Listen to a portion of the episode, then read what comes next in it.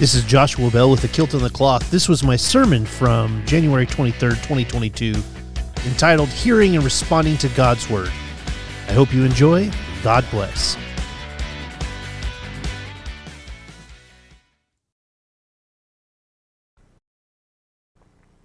My scripture this morning is taken from the book of Nehemiah, chapter 8, verses 1 through 3, and then it goes to verse 5 through 6, and then to verses 8 through 10. And I'm not going to be uh, bashful about this. It's because in verse 4 and in verse 7, there's a whole bunch of names that are really hard to pronounce. And, and in, in all seriousness, the best part about it is, is the, the scripture in between the scriptures. So uh, hear now these words of God. All the people gathered together in the square before the water gate. And they told the scribe Ezra to bring the book of the law of Moses, which the Lord had given to Israel. Accordingly, the priest Ezra brought the law before the assembly, both men and women, and all who could hear with understanding. This was on the first day of the seventh month. He read it from facing the square before the water gate from early morning until midday. I want you to hear that time frame. From early morning to midday, in the presence of the men and the women and those who could understand, and the ears of all the people who were attentive to the book of law. And Ezra opened the book of the in sight of all the people, for he was standing above all the people, and when he opened it, all the people stood up. Then Ezra blessed the Lord, the great God, and all the people answered, Amen. Amen. Lifting up their hands, then they bowed their heads and worshiped the Lord with their faces to the ground. So they read from the book, from the law of God with interpretation. They gave the sense so that the people understood the reading. And Nehemiah, who was the governor, and Ezra, the priest and scribe, and the Levites, who taught the people, said to all the people, This day is holy to the Lord, your God. Do not mourn or weep, for all the people wept when they heard the words of the law. Then he said to them, Go your way, eat the fat, and drink sweet wine, and send portions of them to those for whom nothing is prepared. For this day is holy to our Lord. And do not be grieved, for the joy of the Lord is your strength. May God bless the reading of God's holy scripture. Amen.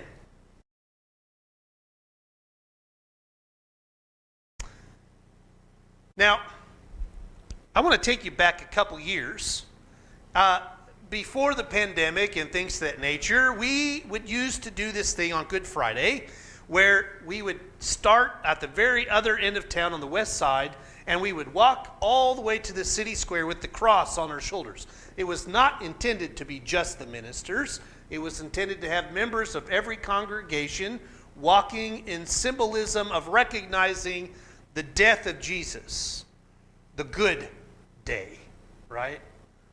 But the thing that we always tend to forget is, is that when they got to the city square, uh, churches from all over Perry would start reading the Gospels from the steps of the courthouse, and we would read from the Gospel of Matthew all the way till the end of the book of John. And it would take all day. I mean, I want you to think about this. Every church participating in one way or another reading the Gospels from the beginning of the time they showed up until they got done. It takes about four hours to read it out loud, to give you an idea. Hmm. Now, I want you to think about how this works. Ezra gets to experience it. These people come to him, and, and, in the midst of it, he starts reading scripture in the early morning and doesn't stop till midday. Hmm. That's a little scary. especially in church when we think that worship is only an hour long and that scripture reading should be brief, subtle, and short and straight to the point. There were some congregations that I used to serve that when worship started at 11, if I wasn't done at noon, they would just get up and leave. As a matter of fact, there was one congregation that I served that at 11:50, regardless of where we were in the service, there were certain members of the congregation that would just literally get up and leave church to go reserve their space at the restaurant. Because if you can't get worship done in an hour, then we don't need to worry about it because lunch starts at noon. I mean, I want you to imagine for just a second the idea that when you start to read this scripture, as Ezra is reading these books of the law to the whole people, that it was had to have been at least five to six hours without any questions or comments. But as a worship nerd, we have archaeological proof that there was a style of worship when they read Scripture. Here's your point. You know, you, you always ask me, well, where does it say that in the Bible? Well, here's one of those moments where we have, has the group shows how they worship together.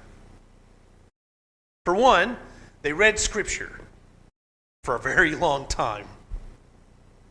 Notice how they react in the Scripture. For one, they start off with there's a, an emotional context to it. They start to weep.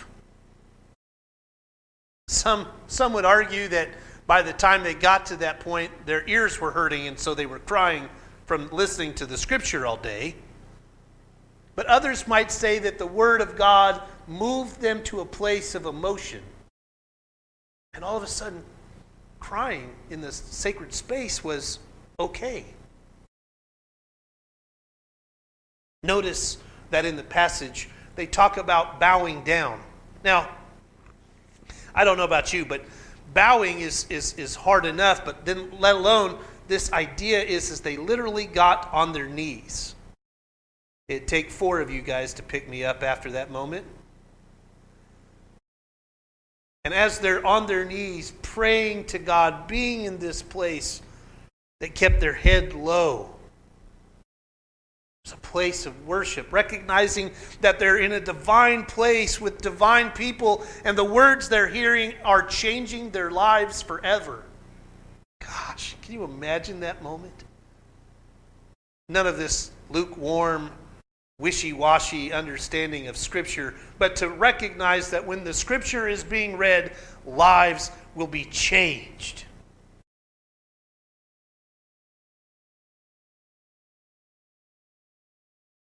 Hmm. I think the thing that's weird for us is that we we have the invention of the the watch, right? You you have this invention of the cell phone that has a clock on it. We're we're we're, we're programmed to think time matters to God. We're programmed to think that God only operates in between 10:30 and 11:30 or 8:15 to 9:15. We're, we're programmed to think that God only operates in those places, and yet here you have these people from way before us that don't have a sense of time. They just needed the Word of God. And then they responded from what they heard. You know, in sermons, we have to ask this question always. Every, every time that you hear a sermon, or whether you're writing one or speaking one, you have to ask the question what does this story say about how God relates to us? My question is, is how does the experience of listening to God's word being read differ from the experience of reading it ourselves? you know, in all the years I've been in ministry, I, it's, it's always going to come up in the conversation. Josh, have, have, you, have you read the Bible from beginning to end? And, And my answer is I think so. I think, I think I probably have at this point, probably read it from beginning to end at one point or another. Did I start out with Genesis and end with Revelation? No. As most of you have found, if you start reading the Bible from beginning to end, you get to usually about Leviticus or Deuteronomy, and your brain kind of starts to gloss over. And then you get to Numbers, and as you start to read it, you go, oh my gosh, look at all these names. It's a census. Now, there's some people that really dig censuses. I'm not that guy. I start getting to that point, I'm like, uh, uh you know, and I'm done. And I remember when I was probably Quentin's age, I decided I was going to do this. I was going to read the Bible from beginning to end. And my dad said, Go for it. It's okay. It's a good idea. After about three weeks, he asked me, How's it going? I said, I haven't got to it yet. You know, we, we find ourselves asking this question all the time, but when we really look at it, sometimes the scripture needs to be something that we find unexpectedly. You're like, what? What does that mean? Well, when I was working in youth ministry, I remember talking to the youth saying, you know, the best way to read the Bible is you put it on the table and you let it fall open and you put your finger on the page and you start reading it. If it makes sense, cool. If it doesn't, keep reading. And even when it doesn't make sense, you keep reading. These are not just words on a page about a time forgotten. It's words on a page that gives us the ability to hear and to respond to God's word. And these words on these pages, they have meaning to people for millennia.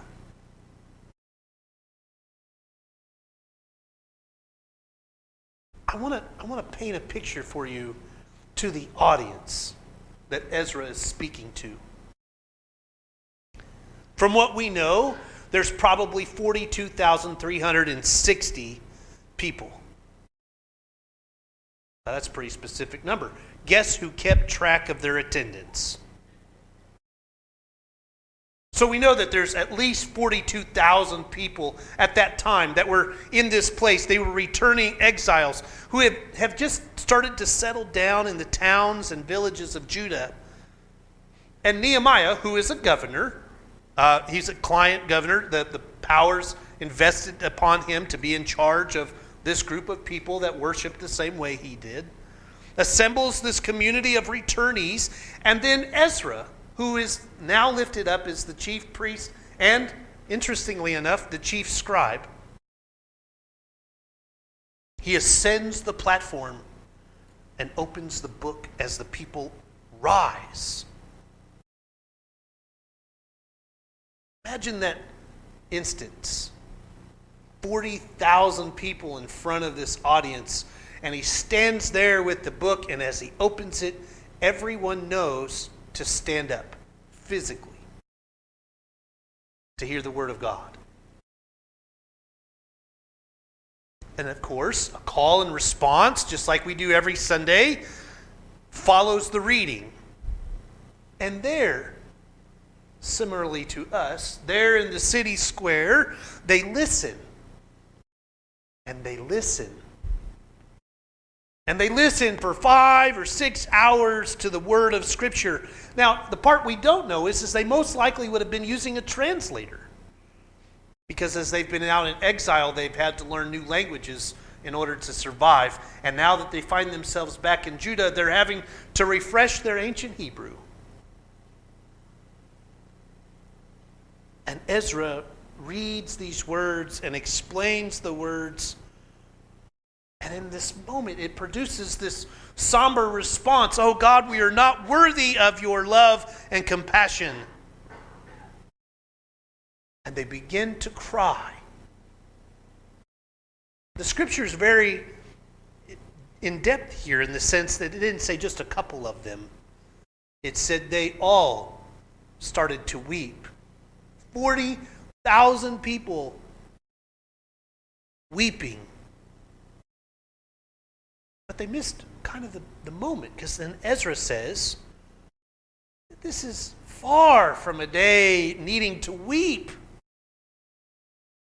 This is a new day, a new place to read and hear and obey God's word.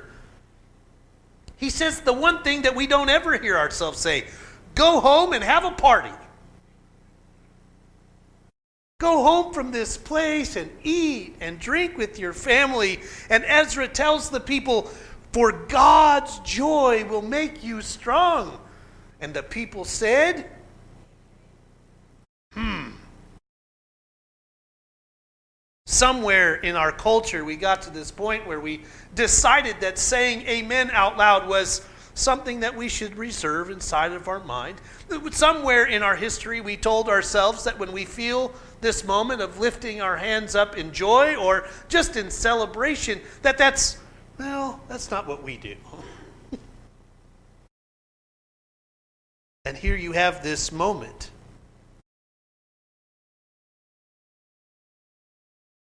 I never thought about it this way, but the law brings joy. We always kind of tend to think that those 613 commandments in Leviticus and Deuteronomy are accusations against us. But the reality of it is, is these are words that were written in the name of God for the people of God. And to respond to them.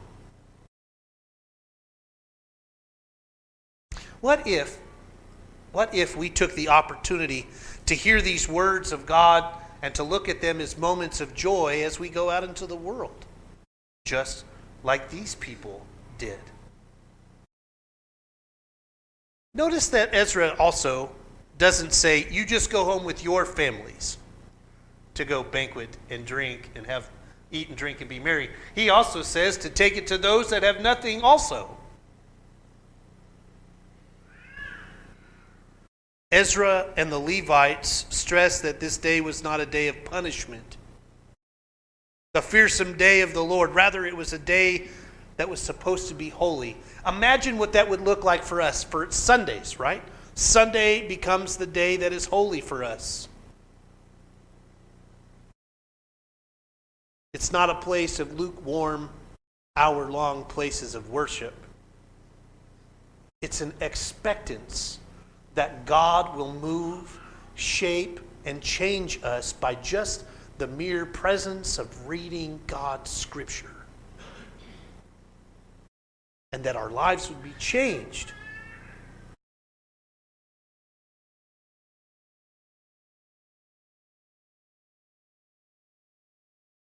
There's an author that's from 365 uh, CE or AD John Cassian, so one of our early church fathers, writes If you want true knowledge of the scriptures, try to secure steadfast humility of heart to carry you by the perfection of love, not to knowledge that puffs up, but one that enlightens, one that changes us forever. So maybe as we hear and respond to God's word.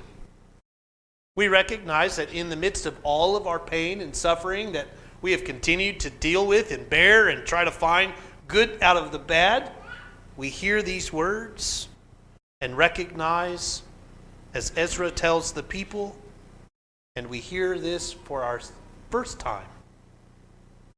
For God's joy will make you strong. In the name of the Father, the Son, and the Holy Spirit. Amen.